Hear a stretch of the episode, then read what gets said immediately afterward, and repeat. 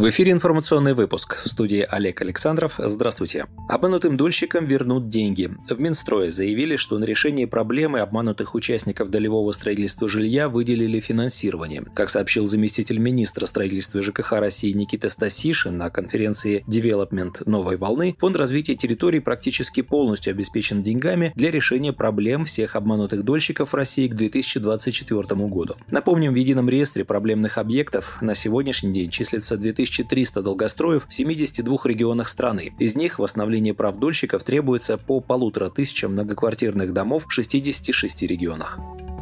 В России не будут устанавливать минимальную площадь квартир для новостроек. Власти отказались требовать от застройщиков соблюдать минимальные нормы жилой площади в новых домах. Ранее московский комсомолец сообщал, что в столице растет популярность квартир с компактной европланировкой и небольших студий до 20 квадратных метров. Из-за сокращения доходов и подорожания жилья застройщики, работающие в массовом сегменте, уменьшают площадь квартир. В частности, с июня 2020 года по июнь 2021 площадь новых квартир эконом-класса в Москве сократилась на 10 10%, то есть на 6 квадратных метров.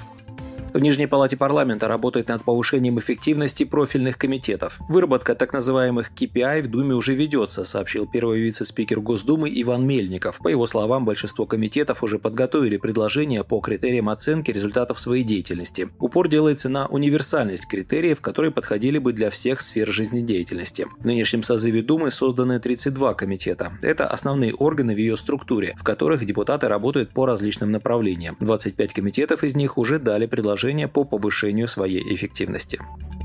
Выдача QR-кодов на основе антител в России отложена на неопределенный срок. Власти планировали начать процедуру с 1 февраля. Предполагалось, что QR-кодом смогут воспользоваться непривитые россияне, которые уже переболели коронавирусом, в том числе те, кто не обращался к врачам. Однако в Минцифры рассказали, что не получили методологию формирования ковид-сертификатов по антителам. В ведомстве заверили, что выдача сертификатов может начаться после того, как будут внесены изменения в нормативную правовую базу, регулирующую их выдачу. После этого Министерство цифрового развития разработает и запустит соответствующий сервис на портале госуслуг.